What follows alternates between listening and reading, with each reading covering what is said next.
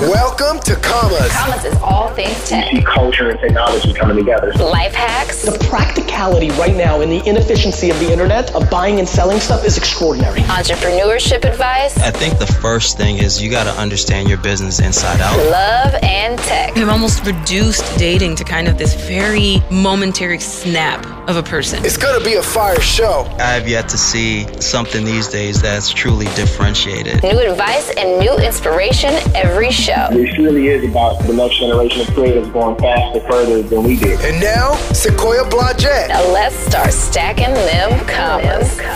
Hey, what's up? It's your girl Sequoia live at the TechCrunch Disrupt Conference. I'm here with Mac, the VC. How are you? I'm doing well. It's it's a pleasure to be here with you, Sequoia. That is a very uh, interesting name to have to be here at TechCrunch Disrupt. Every it's a weird name because everybody's like, "Oh, Sequoia Capital," and I'm like, "No, I don't work for Sequoia. I'm sorry. I hate to disappoint you." Maybe one day. I- no, I'm- over there. Yeah, I'm fine though. I don't need to be a Sequoia Capital. so Mac, okay, uh, we were walking up here, you guys, and everybody was stopping him, and I'm like, we have places to go and things to record. We don't have time for this. So you are very popular. Tell us why. What's your background? Uh, my background is not why I'm popular, but I'll go. so so so my background is I'm a I'm a software engineer by trade, uh, two time founder, one exit, one failure because having a startup is hard. Yeah. Um, and then I went into venture. I started off working for the investment arm of the state of Maryland before launching Rare Breed Ventures in 2020. And the reason why I'm popular is I raised my first fund off of Twitter. That's what I was telling everybody. They were like, really? So, wait, we have so many things to discuss. So, how did this happen? by accident. Okay. Um, so after the killing of George Floyd, I had a bunch of things on my head, so I started tweeting. And then I just decided oh, I'm gonna tweet every. I'm just continuously tweet. I'm gonna tweet every day, see what happens. Okay. Um, as I was tweeting, I met a founder in Dallas, Texas. I wanted to support. He was a Latin founder, wasn't getting any support, so I was like, all right, I can work with him.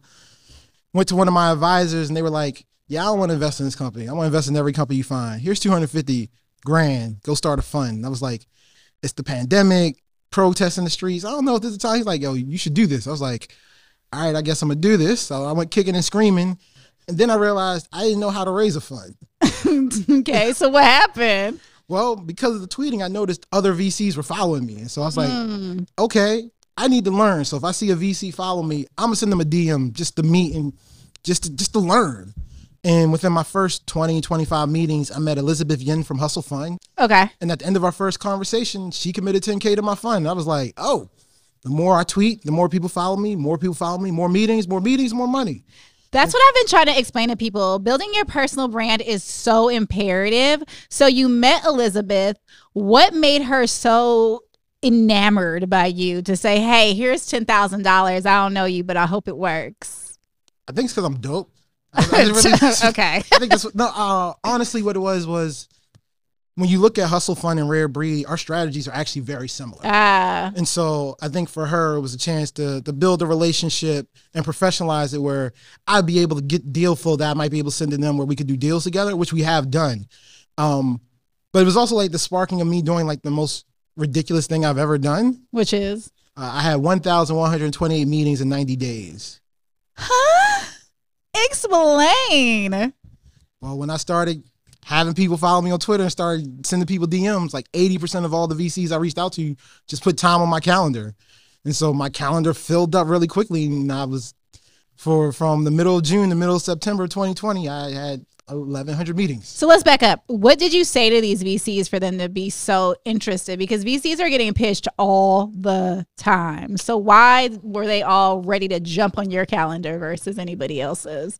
Well, see, this is unfair because, like, as an investor, you're always willing to take a meeting with another investor because you're looking for deal flow. True. So I was just telling them like, "Hey, my name is Mac. I work for the state of Maryland. I'm thinking about doing my own thing. Would love to have fun, find some time and learn more about you." That was it. Cool. So, okay, you went through the process of getting all these VCs interested. Did you, was there a check size that you said, hey, you need to come in with a certain amount of money for us to want to invest? Yeah. Okay, so what was that check size? Ten thousand. 10,000. Okay, that's not bad for an LP. Yeah. So that was the other thing. Um, typically, you know, in the typical tradi- a traditional venture fund, you can have no more than hundred investors, hundred LPs. Okay. But there's there was a new law in the books where if you were raising 10 million or less, you could have up to 250. And so I did the math that like if I offered a bunch of small checks up front, I could build momentum. So that's how I end up with 194 LPs in my fund one. Jesus, that is a lot of people. It's a lot of access. So how did you get them? Because okay, just so you guys know, when you're raising a fund, there's usually a thesis around that fund. People are very excited to invest in a certain vertical. So what was your thesis for your fund? Everything early. that is so broad.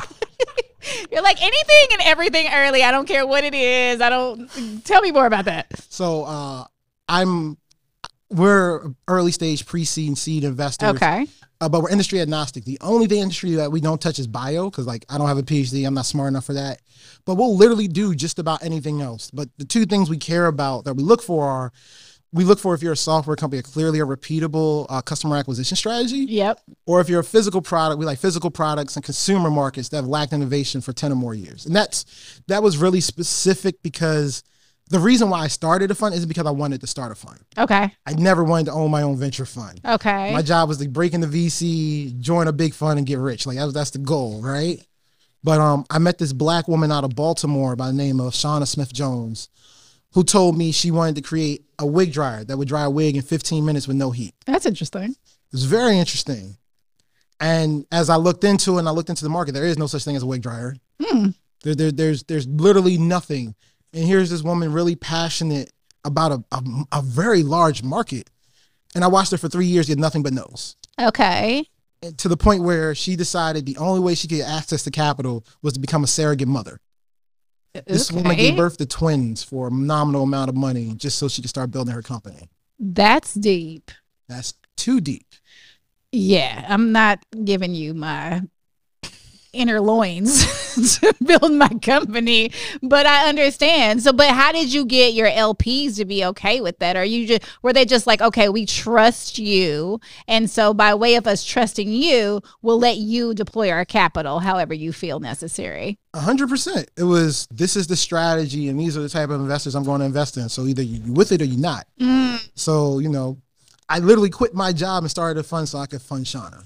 Wow. And to date, uh, Rare Breed Fund One, we've invested in 46 companies, Okay. and it's probably one of the most diverse portfolios you'll ever see. We have 46 companies and 30 over 30 plus verticals from 17 states and four countries, and all ethnicity, races, genders, what have you. Any exits?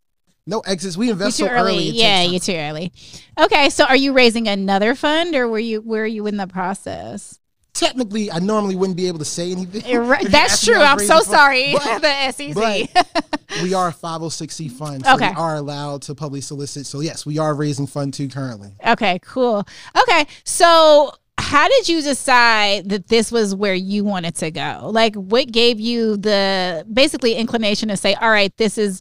Doubling down on VC because I started a syndicate versus a fund. So why did you go fund versus syndicate? And I've seen a lot of that with that model, right? Like M13, the venture capital firm I used to work for, they started out as a syndicate first and then gradually started to raise a fund. So why did you say forget the syndicate, let's just go all in?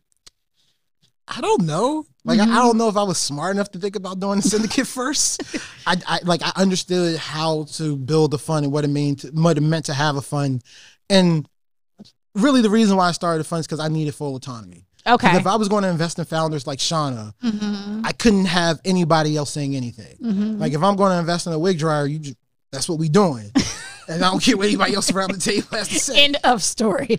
um, and and that's because like I understood that I was I'm playing in a space where there are other investors who don't necessarily always have the cultural competency Okay. around some of the companies, Yeah. even the vision Mm-hmm. around some of the companies that we see. So uh, I'd like to take real chances on founders. You know, I'm a risk taker. That's what VC's about. So how did you because you're new, right? And a lot of VCs like to be in business with other VCs that are established. So how did you get other VCs to want to be on board with the with the companies that you were investing in? So I'm new as a fund. Uh-huh. I'm not new to venture. Got you. Or Okay. ecosystem, right? So Yep. So I started my first company in 2010, came out to the valley in 2012, and so that's when I got my like my initial network. And then I started working for the investment arm of the state, of the state of Maryland in 2016. Okay. So when I started my fund, like I had a bit of a name presence already, and then like the Twitter thing definitely helped. So let's pivot a little bit and talk about that Twitter personal brand that you built. What were some of the things that you were putting out to attract these LPs to be interested in your your fund? I wasn't putting out anything for the LPs. Oh, you were just putting out stuff and then they just came to you? Like tell us more about that. The content I was putting out mainly at that time was information to help founders better understand venture capital. Mm. And then as I started raising my fund, I started putting out content to help other emerging managers understand the process. So most of my content's always been about being helpful. So I've always led with being helpful first. And it just so happened that people gravitated to that content.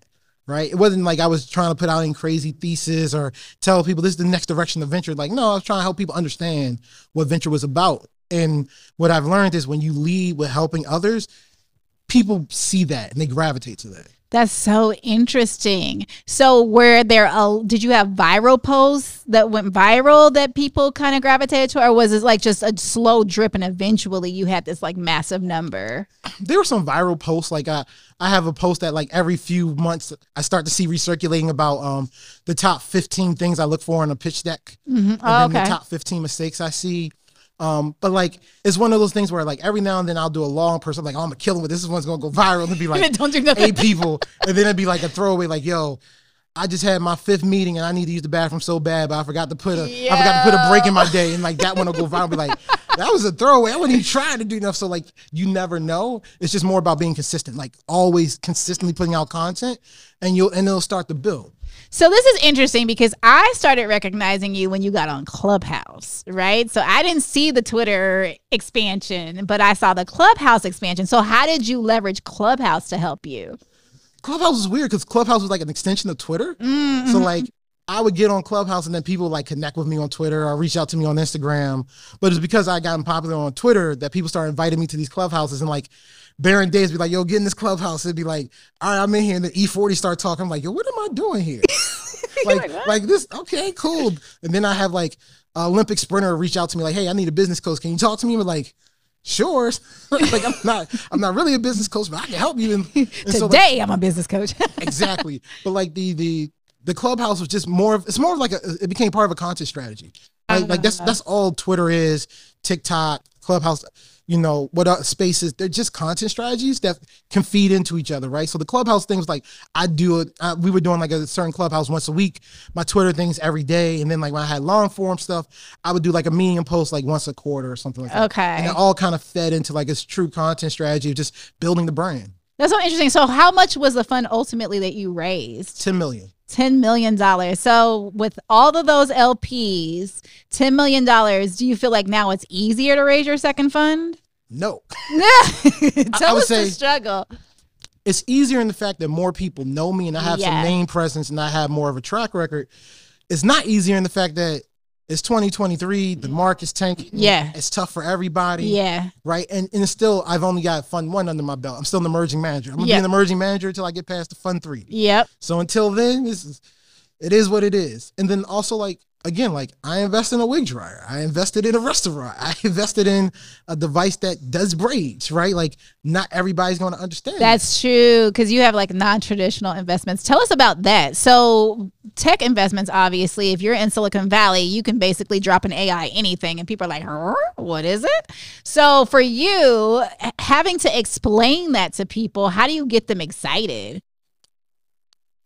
I can I can evaluate a business with the best of them. Okay.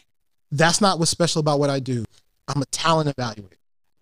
I find The jockey, not the horse. I find amazing talent. Yeah. So like I don't necessarily care what you're building. As long as it's in a market that can support a billion dollar exit, that's all I need. Mm. After that, I want to know who you are and why this is important to you and do you have and are you flexible in your way of thinking? Right? Because what I know is I invest in companies so early that within 3 years of my investment, the company's probably going to be something different. Right. Yeah. That's So very true. I can't true. focus so much on the business, but I can focus a lot on the founder, right? Um, I'll give you an example. There's a company out of Memphis, Tennessee, Blank Beauty. They have a device that makes custom nail polish any color within 90 seconds, like a vending machine, right? One thing about this founder that I thought was special is when you look at the the nail polish industry or the, or the beauty shop industry, it's like 80% of them are owned by Vietnamese, right? Well, here's the thing when you go to purchase nail polish, you can buy it in bulk at a discount, but you need to have a light. You need to be licensed. Mm-hmm. Well, to be licensed, you have to be an American citizen. Okay. So if you're not an American citizen, that means you're buying at cost. Ooh, yeah. That's number one. Number two is none of the nail polish brands have their websites translated in Vietnamese. Mm. And so he's like, yo, I'm getting a Vietnamese li- liaison to, to go talk to these shops, and I'm going to make a Vietnamese version of my of my website just to help them. Okay. And I'm like, that's a founder leading with some EQ. Right. You don't see that every day. It's Got like, it. All right, Charles, I see you. That's, that's something different. I'm gonna have to ride with that. I love that. Okay, so we are live at TechCrunch Disrupt. Yes. Why do you think founders or investors need to be here? This is where everybody is. Like founders need to be here because investors are here. And investors need to be here because this is where founders are. I mean, look, when I was a founder, the first TechCrunch Disrupt I ever went to was in 2012. I was flat broke, had no money, but had a whole bunch of hustle. So I broke in. so I snuck in and I oh, got to you, hang out. you literally broke in. I literally broke in. I got featured on two podcasts and actually ended up getting investment. wow, you are a hustler. You're like the, the media hustler. I love it. I love it. that I mean, it was just it was like the land of milk and honey. This is where everything happens. This is where it's all at. And like when you're here today, you see it. All my venture friends are here. yeah. There's all these amazing startups, and it's not just AI. You got people talking about satellite communication. You know, all in the startup battlefield. Like this is where you want to be. Yeah. And also, like I know as a founder, it's tough, right? It's it's, it's expensive, it's hard, but you need to create. Uh, you need to create space for serendipity. Do you think it's different now that you're here as a brand versus when you were here before? Yeah, because when I came before, nobody knew me. nobody cared who I was. Now I can barely go 10 steps without somebody saying what's up. Yeah. So, how important do you think it is to build your personal brand? I think it's very important, but I don't think you need to be as front facing as I am. Right? Mm-hmm. When you're thinking about building your brand, like especially as a founder, it's really more about thought leadership. You want people to know that you have a certain viewpoint that is unique and different to you that's going to be the reason that's going to make you successful. Okay. But there's a lot of ways you can do that. You can do that by speaking on stages. You can do that by doing long form posts. You can do that by putting out an incredible white paper that's very specific to your industry because all you really need is the, the people in your industry to know you. Now, if you want to do like the next big consumer brand, it might it might behoove you to be on TikTok or Twitter and for people to see who you are. Like think about this Elon Musk for all his whatever he is well known. And so when he shows up into a room, people want to be around him just because he's well known. When I show up into a room, I may be the investor with the smallest fund, but I'm gonna be the investor that the most founders want to come Yeah. to because they see me. And I have to point to him like, no, dude beside me has way more money than There's me. a Don't- billionaire over there. Don't talk to him. Don't talk to me. That woman over there, she she's got a much bigger fund. And people are like, yo, Mac, you're so cool. And they just think I'm cool because I'm recognized. I love that. So give LPs, emerging fund managers, founders, entrepreneurs tips on how they should give us five tips on how they should grow their personal brand. All right, I'll give you three. Okay. If you want to grow your personal brand, lead with information and being helpful. Yeah. Because that's what people come for. Two, share a little bit about yourself. Mm. Like, you know, I share stuff about my dog, my cooking, right? That's because, like, you're human. Yeah. Third is every now and then share a vulnerability. Because that makes you real. And that leaves people with a feeling. People come for the information, but they'll stay for the feeling. Ooh, that's a bar. well, thank you so much, Mac. We are live at TechCrunch Disrupt. Thank you for being here and tell people how they can find you. You can find me on Twitter at Mac Conwell. And uh, hope to see you at TechCrunch Disrupt next year. And thank you for the time, Sequoia. Awesome.